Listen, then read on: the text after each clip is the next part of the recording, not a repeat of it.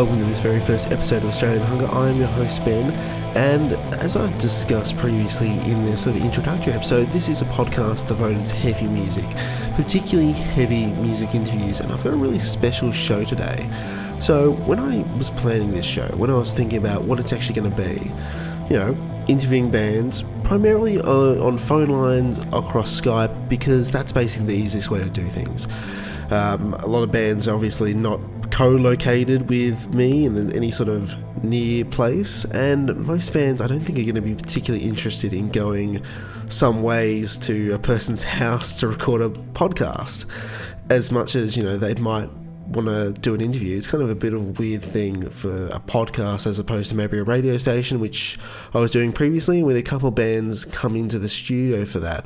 And so that's perfectly understandable. That's that's exactly what I plan to do. And so that's what I was expecting, but something weird happened when I was playing this show, sending emails out to people who I was hoping to get interviews with. So I sent an email out to a guy called Brendan Sloan, who has a project called Convulsing. Now, this is a project which did unexpectedly well on Bandcamp, got in the top five of all releases. Really, really amazing, especially for a kind of out-there death metal project, which is what he's doing. So I hit him up and said, hey, do you want to do an interview? He said, yep. And I'm like, oh, can we do it over Skype? And he says, yeah, sure, but I'm actually going to be in Melbourne, which is where I'm located. He lives in Adelaide. He's going to be in Melbourne for a show. And I thought, that's interesting. I've actually never gone and interviewed someone on location. I've got a digital recorder. I checked if the audio quality was going to be all right. I thought, yeah, we can probably do it. Uh, yeah, let's go. So I agreed, and I started doing my research, and I realised that the show he's going to be doing is a festival called Negfest. Now, this is put on by my friend over at a label called Artist Catharsis, Lachlan Dale, and I hit him up and I said, anyone else want to do some interviews? And he graciously Uh, set me up with an interview with another band called Ōmahara, and he graciously also gave me an interview with himself, and even more graciously, and I want to be completely transparent about this, he also set me up with a free guest pass for the show. Really, really cool. Had some noise artists, some grindcore, uh, some weird death metal and Convulsing, also some kind of post-metal, post-rock stuff, uh, as well as whatever you want to call Ōmahara. Very weird band. Um, so yeah, really great night. Got to do some, some, got to do some interviews on location, which is something I've never done. Now, the audio recording, you know, obviously isn't as good because it's recorded in a pub. There's lots of noise from the show, from people walking back and forth, and from people just talking like they do in a pub. So the audio quality is not going to be as good as it will be in future episodes, so so if that's going to be an issue for you, tune in at the end of this week. I'm going to have an interview with Skull Cave, the very first interview I did over the phone, and I think it turned out quite well, so that's something to look forward to. Um, yeah, so without further ado, my very first interview with Brendan Sloan from Convulsing. It's really, really fun, and he got into a nice bit of depth about why he decided to do the project, as well as kind of what influenced the project. Really, really interesting stuff to hear, kind of the very personal origins of a project like this.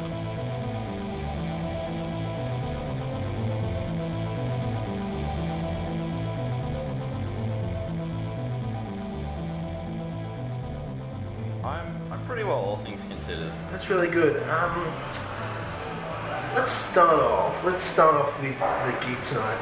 Um, how'd you get here? What's your day been like? Well, I relocated um, shortly before the release of the album, which I finished in January, but I kind of had to sit on it for a while before I could put it out, um, waiting for artwork and things like that. Um, about two weeks prior to releasing the album, I moved from Sydney to Adelaide to live with my partner. Um, And so, since the release, I've just been, you know, practicing it at home in the kitchen, which was where the two videos came from, the recent one. Um, and drove here from Adelaide yesterday, saw Noname at the um, forum last night, and now we're here. Awesome, awesome. Um, so how are you feeling? How you, you know, this is, I believe, this is your first live show as Convulsing? This is the first performance of this material ever, yeah. And it's the... I guess you could call it the second and a half time that Peter, Robin and I have been in a room playing this music together. Like, we rehearsed one time um, in Sydney shortly before a Mortis support thing that I was helping Grey Tomb out with. Um, but since then, that was in like June or July or something, and then I f- fucked off to Adelaide, and so since then we haven't had a chance to do it. And we met up for two hours midday today, ran through everything, and went, yeah, that'll do, cool. That's as good as it's going to get in the circumstances. Yeah, definitely. Um, and now we're playing tonight. Yeah, that's one of the things that kind of, for me as a incredibly poor musician, but for something like, you know, you as a you know rock musician who's released albums, all this sort of stuff, like actually getting together and getting yourself to making material work as different people is not actually that difficult if you guys know what you're doing. Yeah, well, that's the best part about this set of boys that I'm playing with. Peter, Peter Cosson is a legend. We have a mutual interest in like Nicholas McMaster of Krallice. That's kind of how we met, and so you'll see him playing a six-string bass tonight. And you know, kind of, we're both sycophants for Nick. He's um, Pete's great, um, and Robin has been in a billion bands. He's like a well-known session hand, and also just a lovely guy. He's like he, he replaced Dave Haley in the Amento, for instance, for a little while. Um, he's tracked countless kind of ghost-written drum parts for other bands. That um, I don't think I was supposed to say that. He's played for like a billion other bands, some secret, some not, um, and he's a good mate. Both of these guys are the only two people I could think of to put that we could do this material with minimal rehearsal. So like Pete's like conservatorium trained and just lives and breathes music, and it, we're all kind of kindred spirits in the, in the way we approach music and how quickly we learn it and how we internalize it. So we didn't need the band experience necessarily. It was just to like, okay, who's standing on the left, who's standing on the right, when do I look at you in this queue, just like business things like that to get the material played. But the actual performance aspect of it, I wouldn't trust anyone else at this point to do it, which is why there isn't another guitar part. I'm just doing both at the same time, kind of. Yeah, that's the next question I had for you. How did you go about putting together what the music's actually going to be for the show? So, like, obviously you could just say, let's just play one of the guitar parts, or you could have a more complex view. How did you approach this? Okay, um... the set will comprise, it's going to be largely the debut album, like mostly, um, just because they're the easiest songs to play with the guitars that I have. Um, the first and last track on Grievous were written in a completely stupid and impractical tuning, and it's realistic that I can't fly an extra guitar around just to play those two songs. And also Peter and Robin didn't want to play them because it requires a stupid tuning for the bass as well. Um, and, you know, having an extra bass with you onto it, it's just nonsense. So those two were out. So we took the middle of Grievous and we'll play that. Um, and then there'll be some choice cuts from Errata. The split won't get a look in because it's a little too... I couldn't decide which bits of it to play because it's kind of a twenty-minute long thing. It was like, so do I just play the first minute and a half to two minutes and then the last two minutes? Like, which bits? Because they're kind of... It's, a, it's like divided into suites. So...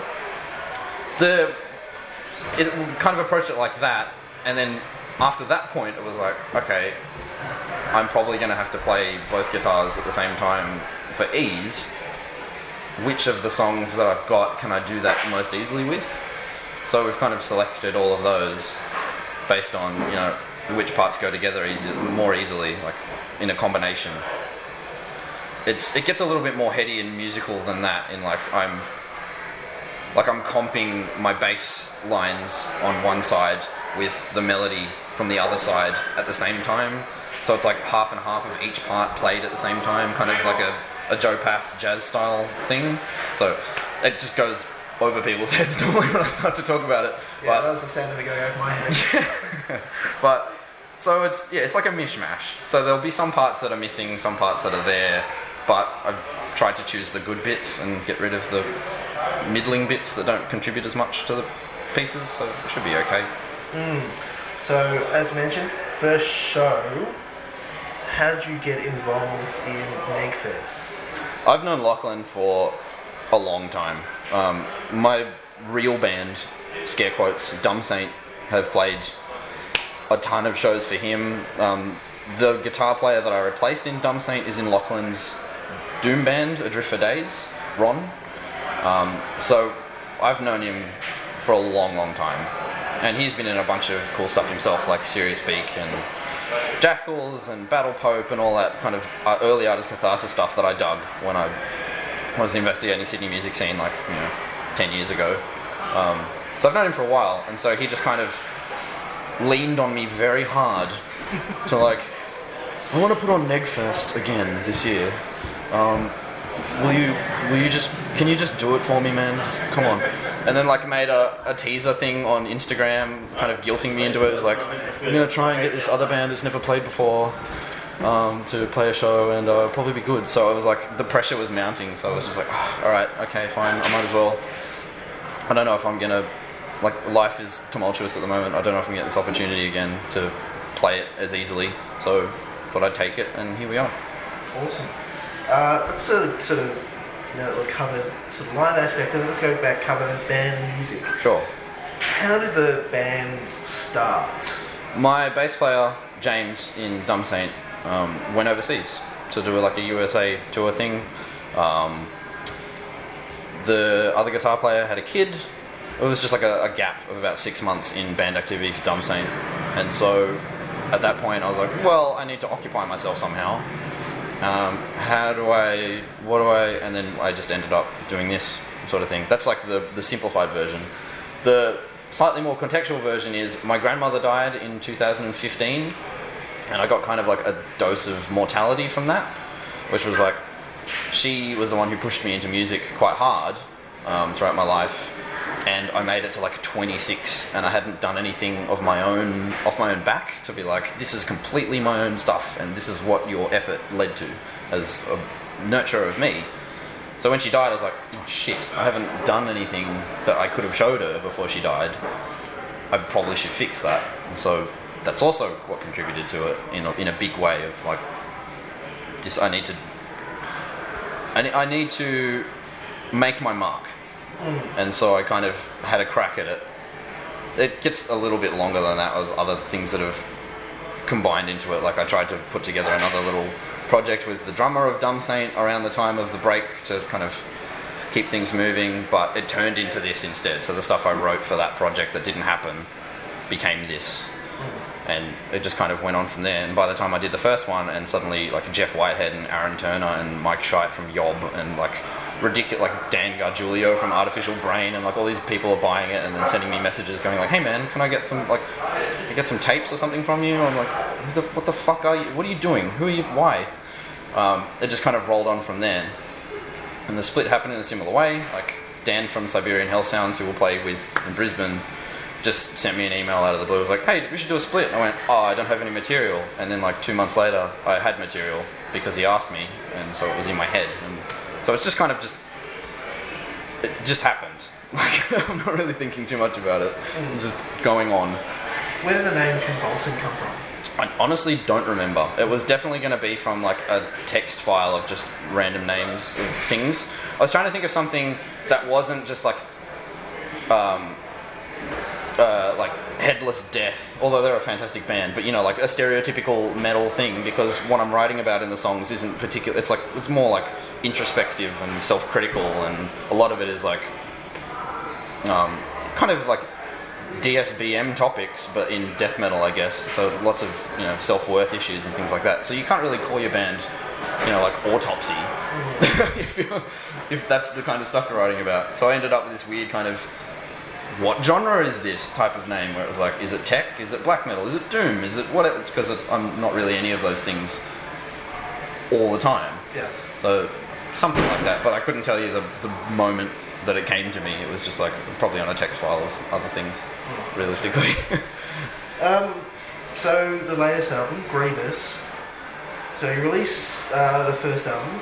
At what stage does Grievous, uh, you begin to think, hey, I should work on this, or hey, I have been working on this? At what stage does Grievous begin? Grievous was completely written between July and November of last year. Um, in July, I lost my job. Um, the band wasn't doing anything. Um, I wasn't really going anywhere. I had no prospects, like no leads, no nothing. Nothing was going on. And I just kind of felt like, oh, I just worked for this one job and just done, or like poured. I thought I had a life sorted, kind of, but on closer inspection I didn't really. And so I was going through like a weird thing of what's my direction here, um, particularly because the, the way my job ended was kind of messy. It felt like a big weight was lifted off my shoulder, but then a big gap of where my energy was devoted to. Um, so I filled it with writing a weird album about like hugely self-worth things. And it's kind of chronological in the way I wrote it as well. Um, so like the first track on it, Beaten, through to the end, kind of is the stages of grief and inverted commas of like going through a, like an identity crisis and a sense of self disappearing. And the artwork is the same. Like I briefed Jeff, who insisted to do the artwork for this. Like when we were talking, he's like, "You should let me paint this." And I went, "You mean let? You're Jeff White. You were Jeff Whitehead. I'm not doing this project without you. Like it's, I wouldn't be sitting here talking to you if I hadn't heard Leviathan when I was like fifteen. So for him to go, I should paint you something, is yes, Jeff. Yes, three bags full. Like, of course you will. Um, so that was his kind of spin on that theme, was the kind of stained glass man shattering while like being constricted by serpents and like trying to hold his bits together and he can't, and it's all kind of dissolving away, but inside is still like a structure. There's like, you can see kind of like wooden bits on the inside, so the essence is still there, but like the the shell around the outside is dissolving away. So that's his his spin on that topic. And it just happened all at once. Like, he sent me a sketch, and then twenty-four hours later, it was done. I was like, oh, all right. Cool, thanks, man. I have no further input. I tried not to give him any input at all, and he was like, no, you have to give me some sort of brief. I went, oh, but I just want to see what you'll do. So I kind of got halfway there, and I, I like the result. It's good. Definitely, it's it's fascinating, because I saw that album on Bandcamp, and like, I I didn't know who it was by. Like, I don't think the album has... You know, the name on it, and I thought that's a good album because the the artwork is clear. You know, it's yeah. The the same thing with the first one. I didn't put a, a logo on it or anything because I I like art. Like I like looking at the work that's been done. The first one was done by Josh Skinner, um, who hasn't done really. Any, I don't think he's done any other covers, but he has a very unique, like idiosyncratic style of kind of pointillist weirdness. Um, And that was originally a, a piece proposed for a Dumb Saint album that we didn't use, but I loved it. So I contacted him about it and said, hey, can I use this? And I didn't want to, like everywhere I put text on it, fucked it up. And it's the same with this one from Jeff. Everywhere I put text on it just ruins the, the feeling of it. Or like, what do I do? Put a border around it and put the text on it? I hated it, so I just left it to speak for itself. That's fair enough. Um... So how do you personally write? So you've, you've, you've let's say you're, you're saying, all right, I'm going to write some music, I'm working on this new album.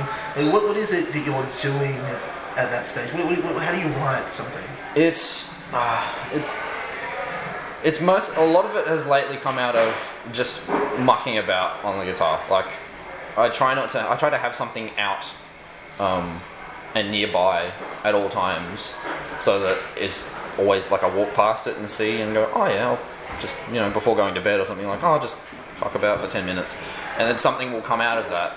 Previously I was writing, like, because I worked in a music shop, I was just playing guitar all the time and I would just write weird stuff.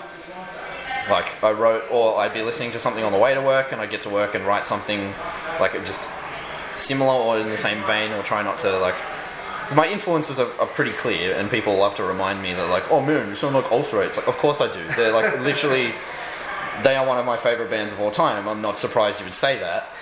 Um, I try to to make it obvious, like, in, it's it's obvious enough, but I try not to rip them off wholesale.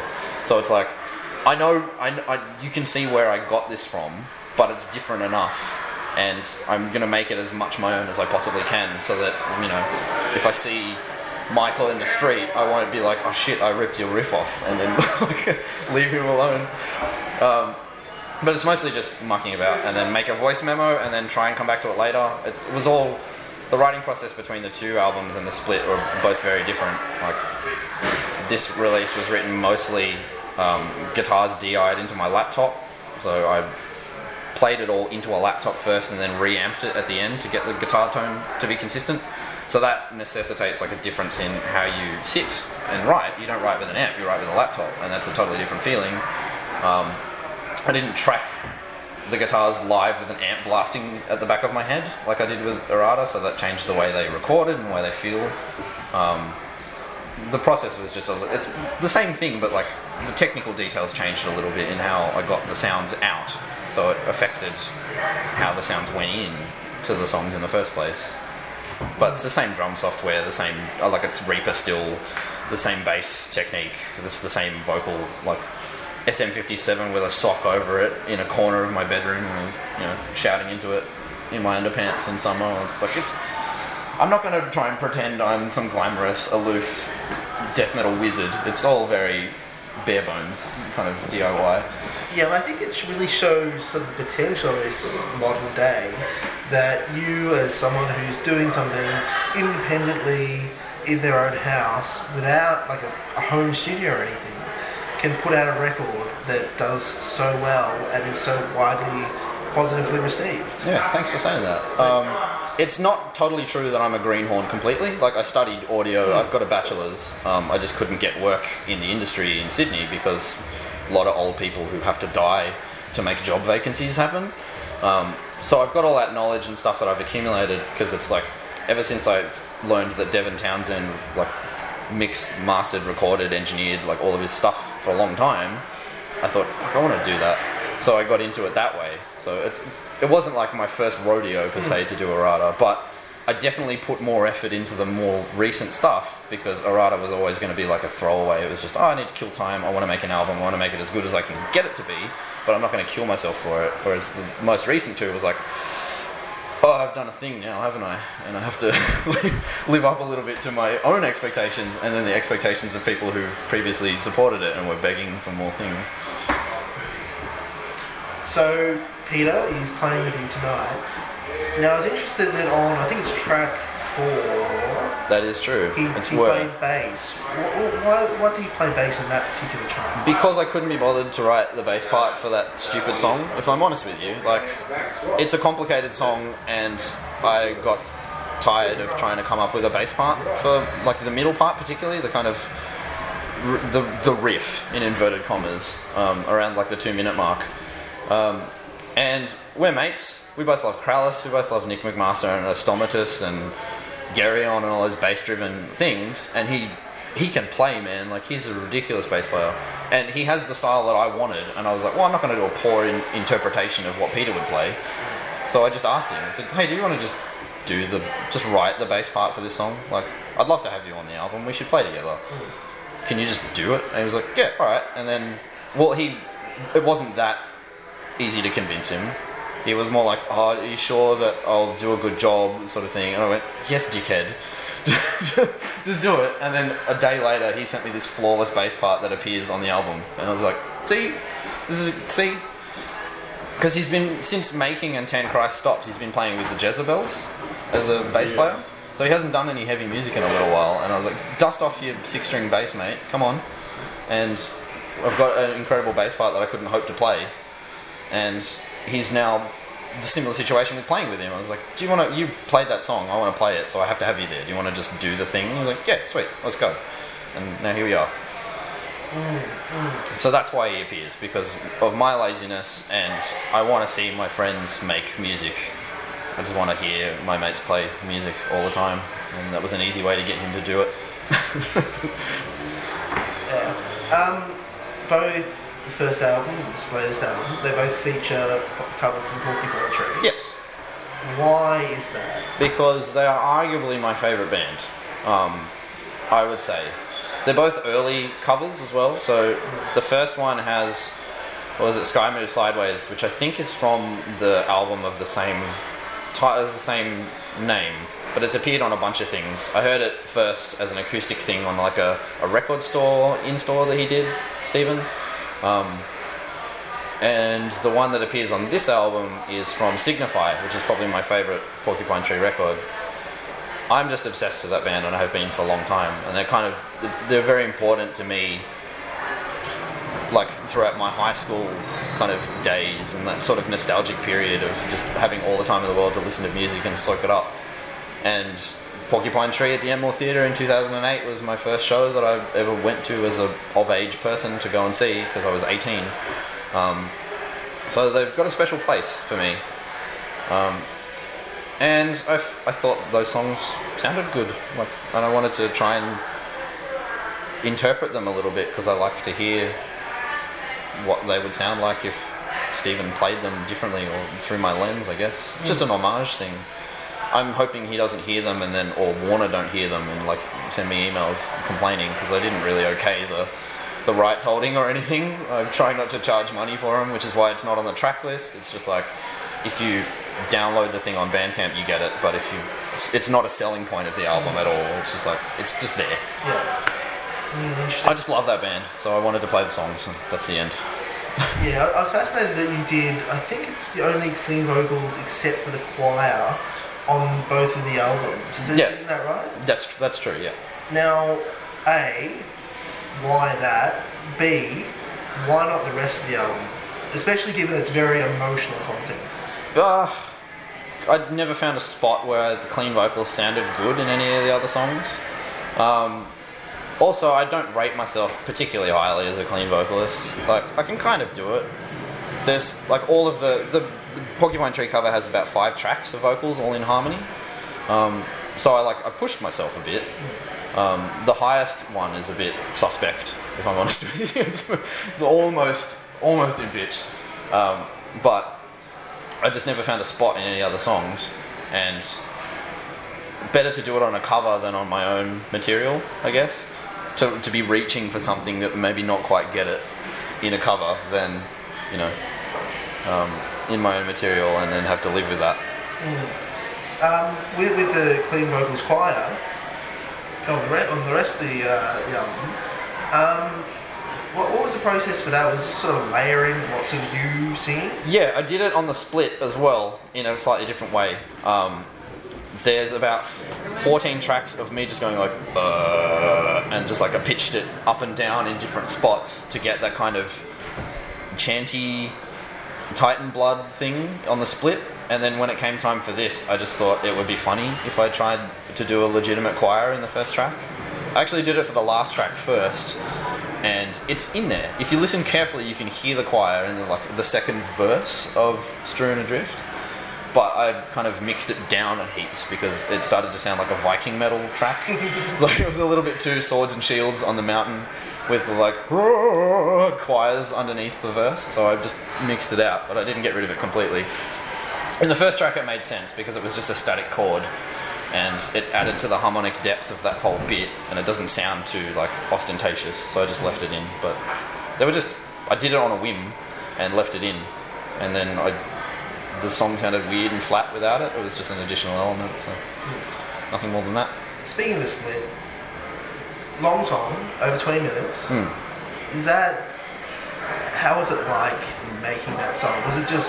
Written and recorded in the order it appears. I just, like, opened a Reaper session and wrote that first minute and forty-five seconds. It's like a Titan Blood worship thing, so it literally, like, it starts with the reverse guitar, trumpet sort of situation. It's like... I was listening to Seven Chalices, and I wanted to do... I reckon... Or, no, it was like Woven Black Arteries or whatever their twenty-minute E P is. I was like, I reckon I can do a twenty-minute E P. And then that's the side B of a split. Easy. So I just fired up all the cylinders. And it just... Just in that order, basically. Um, it was just a brain dump. It's like, okay, what comes next? What comes next? What comes next? What comes next? Oh, I'm at twenty minutes. Instead of just finishing it, you just you ask, there should be more. What is next? Yeah, essentially, yeah. What what does this lead to? And does it go anywhere? And then I got to the last riff in it, and it didn't have a... Like, it was as climactic as it was going to get, that kind of dissonant, weird riff. And so I just stopped there. And I got to twenty minutes, so we just ended it at that point. Um... There's a voice memo that I recorded completely out of context right in the middle, like that, where everything drops out and it's just the guitar going through heavy reverb. That's like a voice memo of a Dumb Saint demo that I didn't use, so I just threw that in there. It was, yeah, it's, I'm demystifying it a lot. It's not, it's not quite as, um, technical or like heady as it, it can sometimes seem on a project that sounds the way it does. It's very like stitched together. Mm. Uh, a couple last questions about you. Sure. When do you start playing guitar? Uh, uh, thirteen or fourteen. I got into music through my grandmother, as I said, bashing around on like a, a Technics organ that she had, because, you know, people in the seventies wanted to buy keyboards to entertain. So you come over and like play when the Saints were going to be all your friends on your like keyboard with a bossa nova rhythm and so forth. So like two key, two sets of keys and just bass pedals and just anyway bashing around on that. Um, years later, I ended up in a concert band playing the flute and like saxophone and clarinet and woodwind stuff. And I did that for a couple of years. But at the same time, I learned to like make house music because I got really into the Chemical Brothers. And then I met a friend who was also into the Chemical Brothers, and his dad was into the Chemical Brothers, and they both played guitar. And I was like, oh, can I just borrow that for like a weekend? And then just messed around with the guitar, and I liked it. And at the same time, I realized there's no place for flute if you wanted to play like Soulfly or System of a Down or like Roadrunner Records New Metal from two thousand one. So I was like, I can't play a flute in it, so I bought a guitar and started to learn how to play guitar, and then eventually threw away the flute and just stuck with the guitar. So I've been playing for about fifteen, sixteen years or something, since I was probably about twelve or thirteen, I'd say. What about vocals? Um, around mid to late high school, once I started listening to like Cephalic Carnage and like better bands, inverted commas, like I'll go on record and saying Slipknot Iowa is a fantastic record, and fuck anyone who says otherwise. You're great, you're great. But um, I, as as I listen to more and more stuff, and like Opeth and Edge of Sanity particularly, um, I wanted to write stuff like that, and event, like I heard like November's Doom and Mournful Congregation and My Dying Bride and like peaceful bands, and a lot of them have this really big bombastic throaty guttural style, and it's still really intelligible. Like the dude from November's Doom particularly was like, you could understand every single syllable he was saying. And Dan Swano as well from Edge of Sanity is like the most intelligible voice in death metal ever by far. Um, so I just wanted to clone what they were doing, and that's how I got into it. Um, but I've never had an opportunity until now to actually do that. Mm. So with my own project, I figured, yeah, let's go. Um, do you have any favourite albums or uh, artists? That's going to be an impossible question. Um, it often is. As of as of right now, um, my favourite things that have been released in the last like six to eight months: Sleep Decade, a band from Melbourne. Um, Casey made probably the best album of the year. It's called Collapse. It's not metal. A lot of this stuff is not going to be metal. Well, some of it will be, but uh, they are incredible. It's a delicate, emotionally heavy, it's a crushing record, and it's quite s- demanding, even though it's like gentle and quiet. Um, it's an experience to sit and listen to it, and it's going to be my album of the year for sure. Um, Canberra band Plowshare just released Australian Metal of the Year twenty eighteen. It's it's done. Pack it up, everyone. In Off All Salvation is the best thing that will probably be, get released this year. Um, the the new Sumac just came out today. It's fucking amazing. Sumac is a required listen. Um, that's Aaron Turner's post ISIS post post post post ISIS thing. Um, it just released today. Um, The what else? Frenolith just put out another E P. It just it just changes by the hour. I'm just into so much music. Um, there's one more in particular. Oh, um, Our Place of Worship is Silence. Um, their one from January. What's it called? Um, in, in inexorable Suffering is fucking incredible. Eric is a inhumanly gifted rhythm guitar player. It's just like hammers. The whole album is just hammers. Just beats you to death. It's amazing. Um, and there's a few other things like that. I think Haunter is supposed to put out, Texas Band is supposed to put out another thing this year that'll probably end up on my list. Just on and on and on it goes. Forever. Noname, actually. I saw her. She's a rapper. She's an independent like soul rapper. If you've heard Diggable Planets or like nineties socially conscious rap, um, imagine that, but with a little bit more of a two thousand eighteen slant on it, and you've got her. She's younger than me. She's like twenty-five, twenty-six or something like that. She's put out an album a couple of days ago, was just, is touring for it now, and it's wholesome as, and really opinionated and wonderful. Um, I just consume music, just all of it, everything. This is why when people ask me, what are you doing here, like at shows, I'm like, I went to see Noname last night wearing an Alters jumper, and like, I'm wearing an Iron Lung shirt now. I was wearing an Ulcerate shirt probably like last night. I've been to see like a Tribe Called Quest in, you know, like ludicrous black metal bullshit. It's, I just love music, I just all the time. That was kind of a roundabout way to answer that question, but just like all of the things, it changes all the time. I love everything. How do you listen to music? Mostly um, on a phone, like if I'm being realistic, mostly in commutes. Um, lately like I haven't... He- headphones? Yeah, headphones ninety percent of the time. Um, I have a nice little like home setup. Well, I did have. I've moved to Adelaide and everything's kind of in flux at the moment, but it's mostly digital. Um, lately it's been a lot of L Ps because I've got a turntable set up all the time now, but it's mostly just digital on iPhone, iPod earphones, the earpods or whatever, the wired ones, not the wireless ones. Um, whatever I've got, I'm not too fussy about it. People will like go completely audiophile about it, and as long as I know I'm familiar with the way things sound, I can fill in the rest of the blanks in my mind, or like I can. You just have to be familiar with what you're using. You don't have to worry too much about quality, I think. Um, last question. Um, sort of question. Any last thoughts? How do you how do you feel about the show? Well, um, it's been a pretty hectic day. Like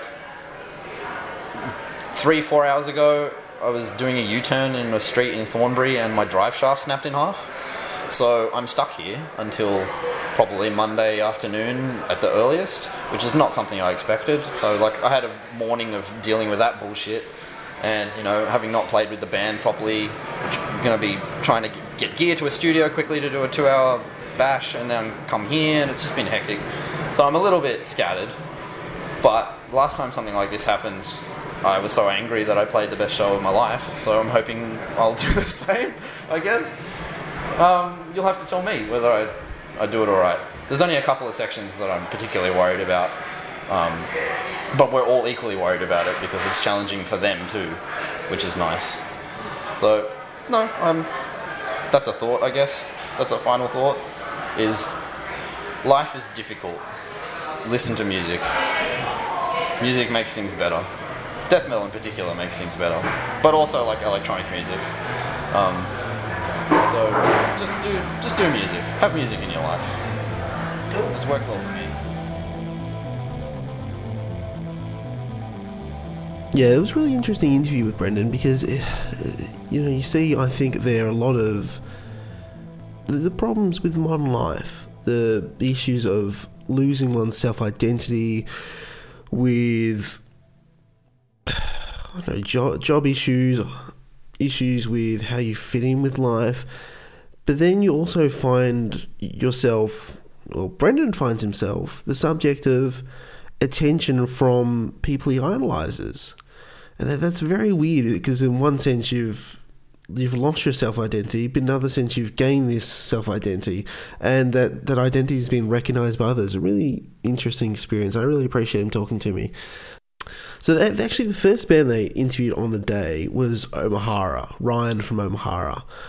I actually didn't get a lot of time to prepare for the interview because I had only realised kind of the last minute that uh, you know, I was going to be at Negfest, and I had the potential interview bands because I knew Lachlan from Artist Catharsis because he was setting up Negfest, and I really didn't have enough time to listen to it and uh, you know, possibly do it justice. But I th- I hope that Ryan kind of appreciated my kind of basic questions, although to a certain extent all my questions can be a little bit basic. But yeah, I I hope that he appreciated. So I actually had to ask him which instrument he played because I couldn't find that information out. So I hope he wasn't too off-put, but I, I enjoyed the interview. It's kind of, he's one of the more difficult people to interview because he's a little bit reserved about the process. I think we got a little bit out of him, and you know, something of interest from a band that is really doing some really interesting stuff. So this is Ryan from Ōmahara. Actually, this was one of their first shows doing the material that's going to make up their new album. So it's really, really interesting, especially since the stuff that I listened to just before heading out to the gig was very, very different. They're a band who is intentionally doing different stuff on each record, so seeing them live like that is, is basically a reveal of a completely different band. It's really, really fascinating.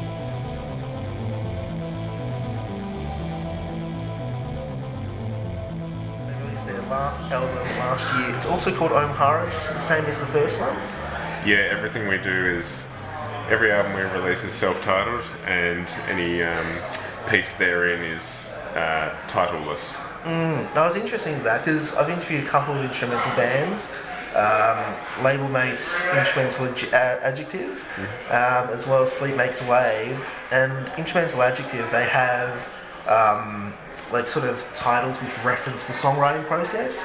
Sleep Make Waves, they just have random sort of song titles which kind of goes with the theme they're building up.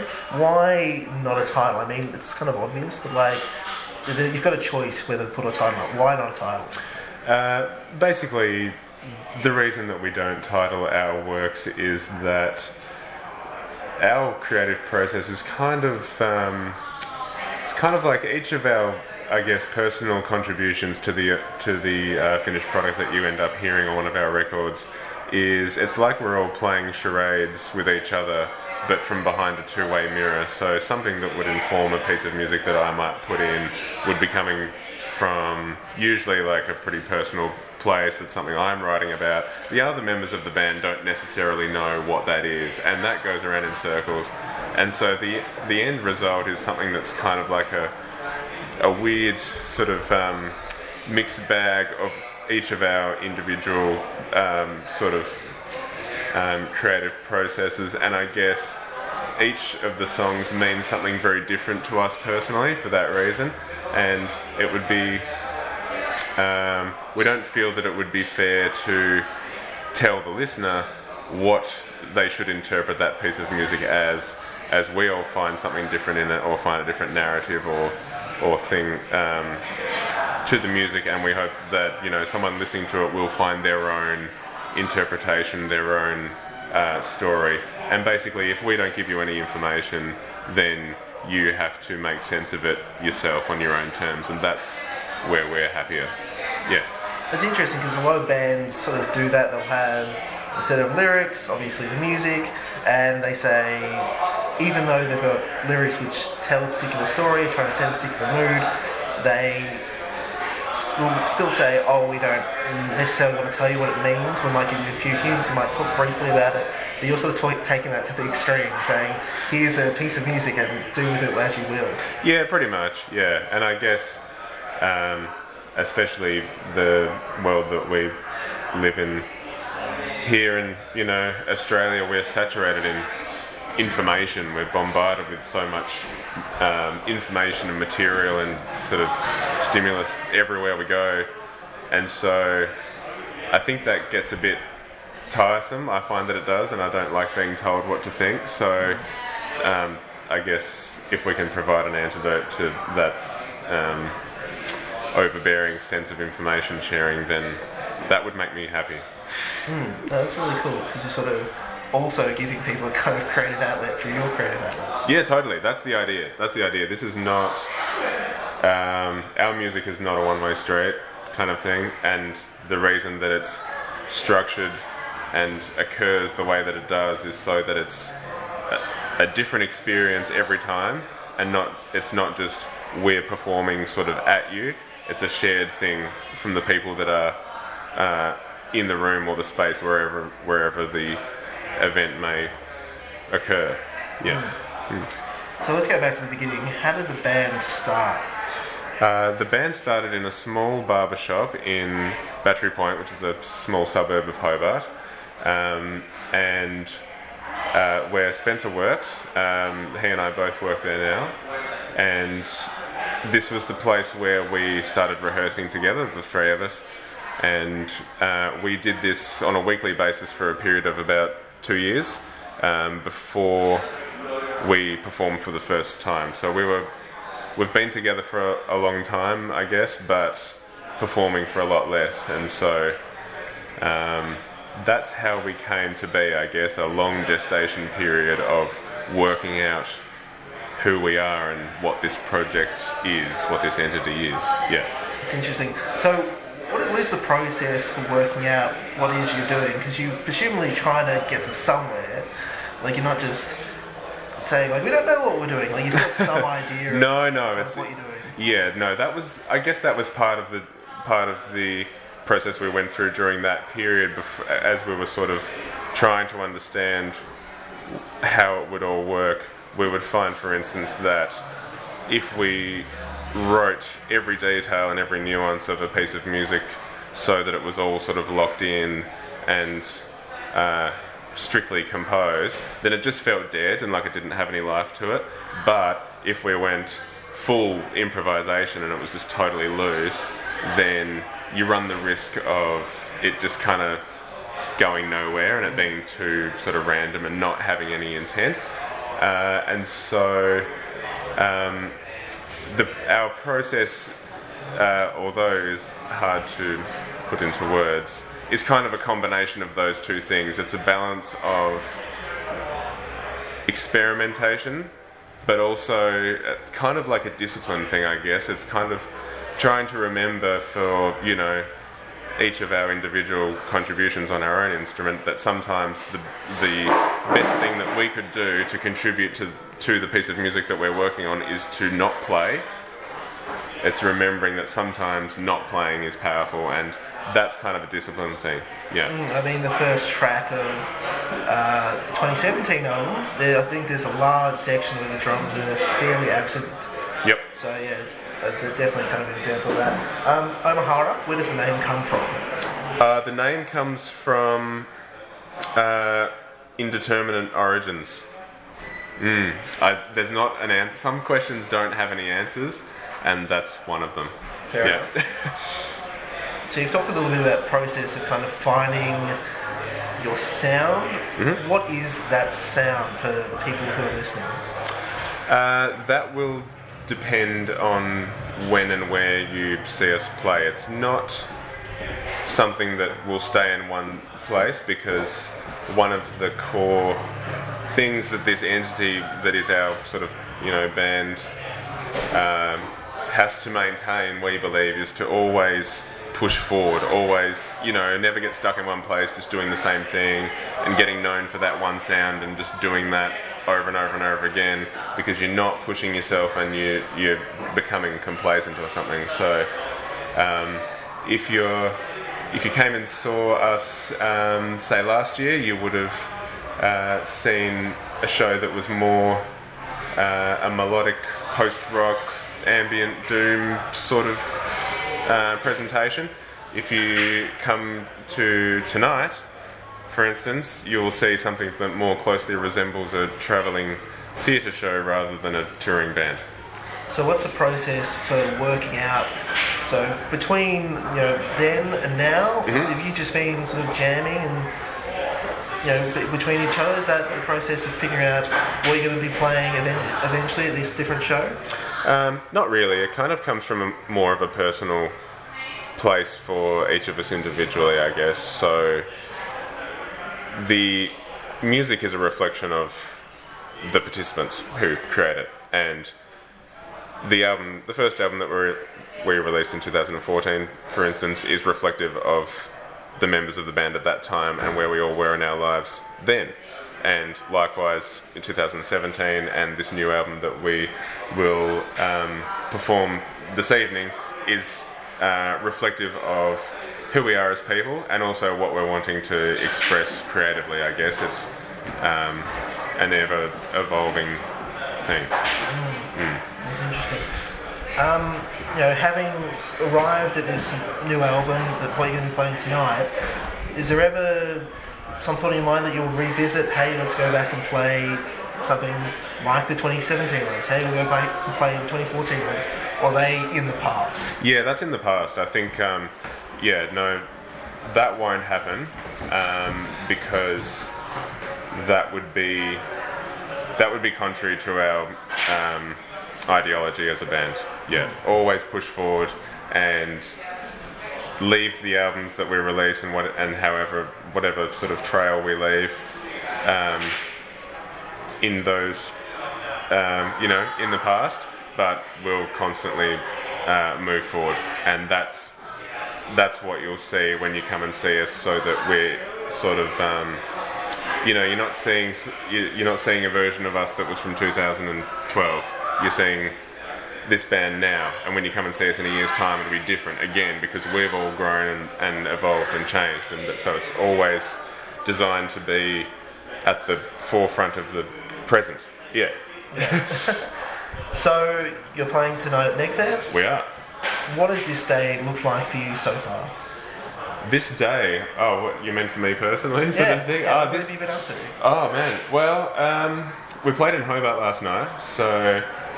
Um, bit of a late night there, I suppose. We uh, had the pleasure of, um, you know, domestic um, aeroplane travel within Australia, which was a wondrous experience, as it always is. Uh, I was um, belated to find that my guitar had not been destroyed by the baggage handlers on the way over here, so that's a win. Um, and this afternoon I've just been enjoying the sun and far too much uh, excellent Italian pizza Um, on my way here to the venue. It's um, yeah, it's been a wonderful weekend. So when you get on stage, mm. I know this is kind of a weird question, but like, what are you trying to do? Um, we're, I suppose, I suppose I'll answer that question in you know relation to the material that we're performing this evening. Um, the the intent, I think, of this evening's show will be to create a create a shared experience between everyone who's sort of engaged, and hopefully um, share an experience with everyone in the room that is unique to that environment, to now, to those people, and it, and everyone can go off into their own little world. That's kind of what we're about. It's sort of a subjective thing, I suppose, and we hope that somehow, in some unexplained fashion, at the close of our set there will actually be no one left in the room, and all these people that are here this evening will go missing and they'll never be seen again. Interesting. um So, as a guitarist in the band, mm-hmm. when did you start playing guitar? Oh, um, started playing the guitar, I guess I was probably about eight or nine. Um, my uh, mum had an old acoustic guitar in the wardrobe that she used to play when she was younger, and it had sat there collecting dust for many years, and I found it. And, um, yeah, the rest is... The rest has been up to me, basically. Yeah, that's it. Uh, so, I don't know, this vague kind of sphere of music in which you play, and I, I mm-hmm. want to keep that really sort of general, but like mm-hmm. it is a sort of specific thing mm-hmm. that's sort of separable from a lot of other music. How did you come to listen to that, to enjoy it, to want to play it? Um, I think, yeah, I'm not really sure how we've arrived at this point, I suppose. It's sort of, um, I guess when we're redeveloping our sound, which is a, a constant endeavour, as soon as we're uh, writing a piece of music that starts to veer into a... a sound that sounds like something else, you know, if it starts to veer off into uh, that's beginning to sound a bit mm, stoner metal, or uh, that's beginning to sound a bit sort of ambient or whatever, as soon as it starts to sound like something that you're kind of aware of, then we we stop and we go back and try and find uh, an in-between space, I guess, because I, I suppose if we um,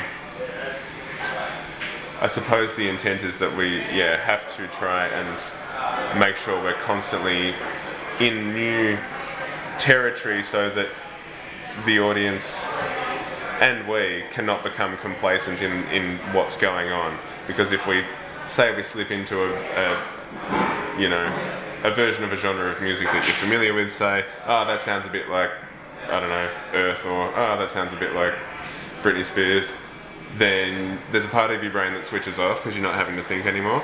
Yeah, so that's the territory that we avoid. Mm. Interesting. Uh, um, um, so for you personally, like, you're not with the rest of the band, and you're interested in sort of exploring, I don't know, what the band could be, writing something for an album, right? Just writing new material. What's that process like for you? Um, it's kind of um, it's a long period of uh, experimentation for me. That it's not so much trying to f- um, trying to find the sound from, you know, an instrument or uh, or you know, a piece of equipment or whatever it may be. It's it's more, I guess, a process of, I have this idea in my head, and how do I convey that with the tools that I have at hand? How does how does this come out of this uh, strange organism that sits in between my ears, and how does that come out of the speaker, and how do I get that across to other people? It's more of a, I guess it's more of a question. Yeah, it's more of a question than, than anything else. Mm. Just trying to answer that question. Yep, pretty much, yeah. Mm. uh, last question, mm. do you have any favourite bands or albums? Oh, my, uh, yes, I do. I do have many.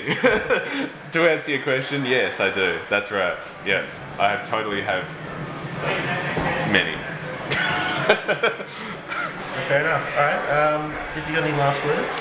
Last words? Are you about to kill me? Is that? Is uh, this one no. of those? Se- oh, okay. No. All right. Cool. Okay. That's good. You had me worried for a second there. um, any last words? Hmm. Hmm. Uh, yeah. Actually, I've, I'll. Um, I guess because, you know, as is the usual case in this situation, you've been asking a lot of questions. So now I'm going to ask a question, which you don't have to answer. And, and yeah, so my question is, um, do spiders have tongues? Um, I don't think so, because I think they liquefy their prey. Oh, you reckon they liquefy it? Because I'm pretty sure they inject it with some sort of chemical which liquefies it, and then they suck it, if I'm not mistaken. Oh, they slurp it up like yeah. a like a straw. Yeah. Mm. Do you reckon that's all spiders, or just some? Um, I'm not sure. I'm, yeah. uh, I'm slightly arachnophobic, so I'm... I'm, I'm, that, oh, I'm, so, I'm, I'm sorry that I asked. But so I'm not that interested in finding out. No, no, nor am I. Nor am I. But that's a, that's a space that we could explore. Someone else can do it on your behalf. I'm not going to force you into that situation. That would be cruel. Maybe you guys can answer that in the next one. Yeah, yeah, yeah. Yeah, maybe. We'll answer that this evening. It'll be more of a science project than anything else. Yeah.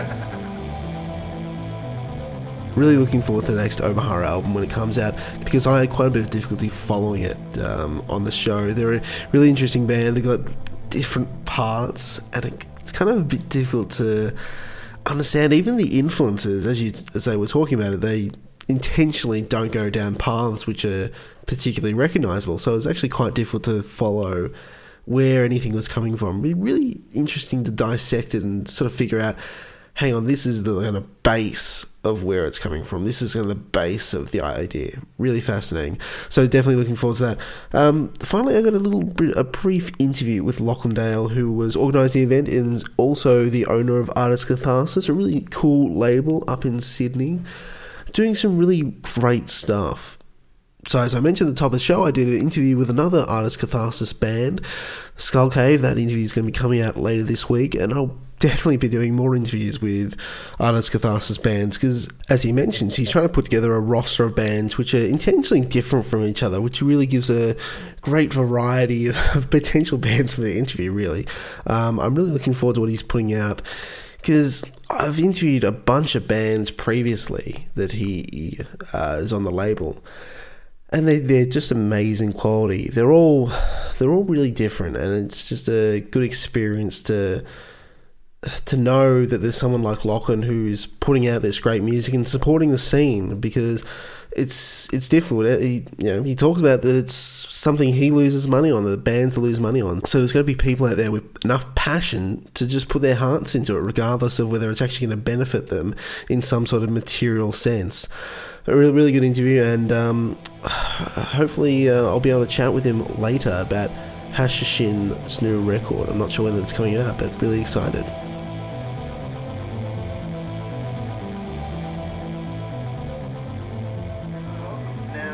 Let's talk about today. Um, how do you go about organising it? Like, what's the, what's the process from sort of conception to fruition? Well, I guess it's different for every show, but for this one, I really wanted to um, give Bolkan, Ōmahara, and Convulsing some shows. So, you know, I'd worked with each of them in the past, and I just wanted to be able to put on some stuff on the East Coast so they had an opportunity to play to a wider audience. So, you know, really I've been running this each year. They were, they were kind of, I guess, the obvious choices. You look at locking in a couple of local headliners in your venue, and then you just kind of fill it out from there. Mm, that's really cool. Um, so, like you mentioned, you know, Bulk Gunner, uh, Convulsion, like, why why those bands? Why are those the ones yeah. you're really considering? I guess I like bands generally that are doing something a little bit different. So, you know, like Convulsing played this really progressive, like, experimental form of death metal that I find really cool, like playing with time signatures and weird chordal structures and stuff. Um, Ōmahara are kind of like this kind of ambient drone band who I think, you know, create really interesting music, improvised pieces. And then Boltgun are kind of this, I guess, they were, they were writing music to these kind of seventies Russian, uh, I guess, horror film, thriller films or something like that. So they're really kind of cinematic, blending like post-rock and um, black metal and that type of stuff. So all, all those bands to me are doing doing interesting stuff. Mm. That's cool.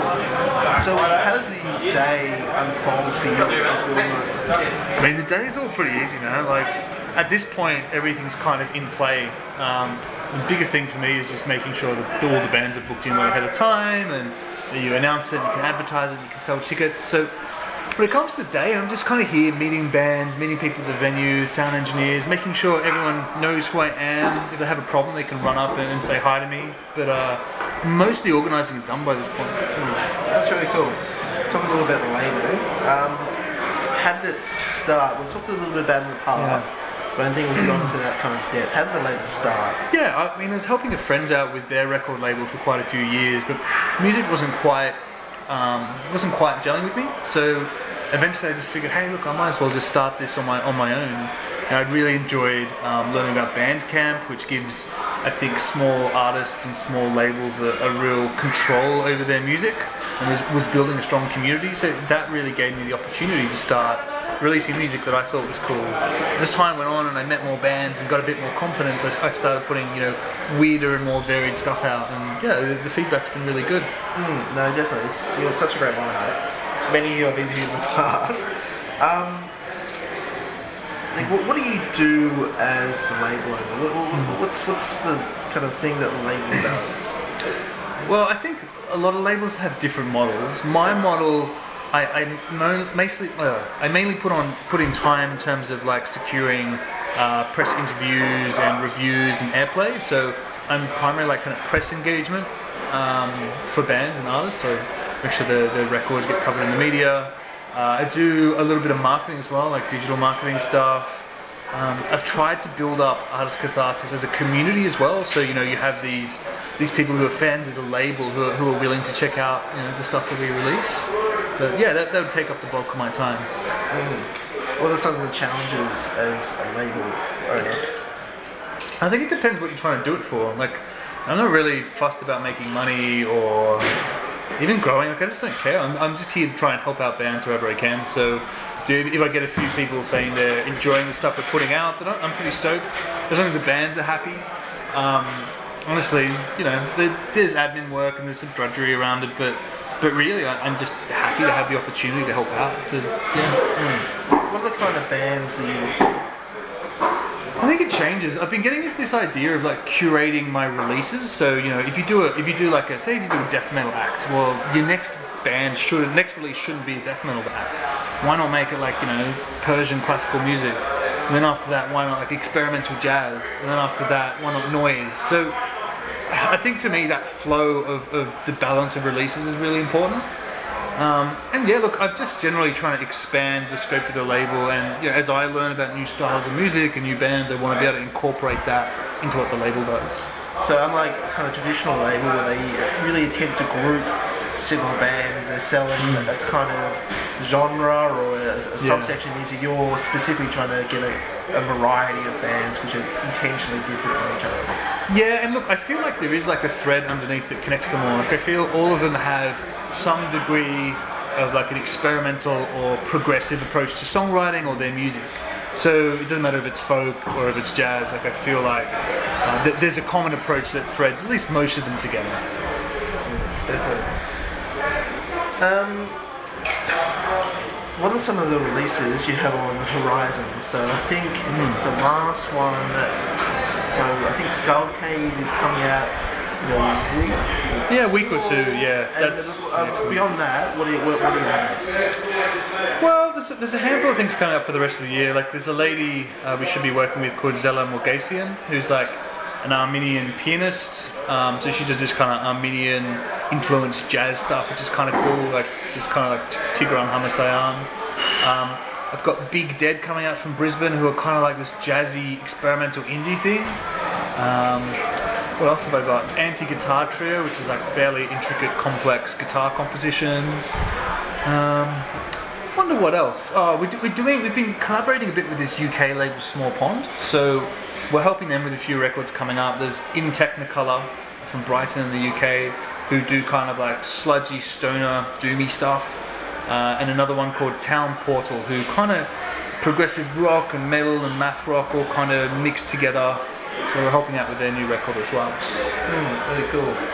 Um, in terms of your personal music projects, um, I think they're Hashishin and Adrift For Days. Uh, what, what's happening with both of those bands? Um, so I've been in a few. So I used to be in Sirius Beak as well and Jackals, but they've kind of wound down for the moment. Adrift For Days, I'm not sure. We, we may be maybe on a bit of a hiatus. We'll, we'll kind of see what happens at the moment. Um, but look, a lot of my energy is going into writing this new Hashashin record with the other guys, and we're hoping to record by the end of the year. So just, that's really sucked up a whole lot of energy. And I've got a few other little projects which may or may not, you know, turn into something, but you know, I'm jamming with a few people and exploring some new forms of music and just kind of see whether they eventuate or not. Mm. Um, it's kind of an experiment, more experimental band, like Hashim. Uh, but anyway, um, like how, how do you go about approaching a new record? After yeah, the yeah. last one is kind of, you've sealed it up and you've sent it out. It's a fucking nightmare. Before we recorded the, the last album, we were kind of like, I don't, we didn't understand what we're creating. You know, didn't really, didn't really know what it meant to sound like. So then when we recorded the album, we mixed it. It was like, ah, I kind of get it. I kind of get what this is meant to sound like now. But then for this next record, we've really tried to avoid sounding like that again. So we're kind of in the same place of, you know, incorporating a lot of different instruments, different sounds and writing styles, and kind of sitting on these songs and going, they're weird, I guess they're cool. I don't, again, don't really know how they're going to turn out. I don't know how people are going to feel about them. So there's been a lot of like anxiety around what the hell we're creating, but I think we're at the point where we're, we we're just going to go ahead with it and see what happens. Oh, cool. Um... Before we finish off, any final words, any anything you'd like to say? No, oh, and just like, thank you so much for putting, you know, your time and energy into doing this podcast. Like, I think this is what's so cool about the Australian music scene. There are people writing blogs and, and running podcasts, and, you know, ba- bands like the ones we're seeing tonight, they, they're not going to make a stack of money. They're going to lose money. I'm, I'm losing money by he- being here, but we're here because we, you know, we give a shit about the music and we want to help create a strong community. So, yeah, just thanks for taking the time. Awesome. Thank you, Lachlan.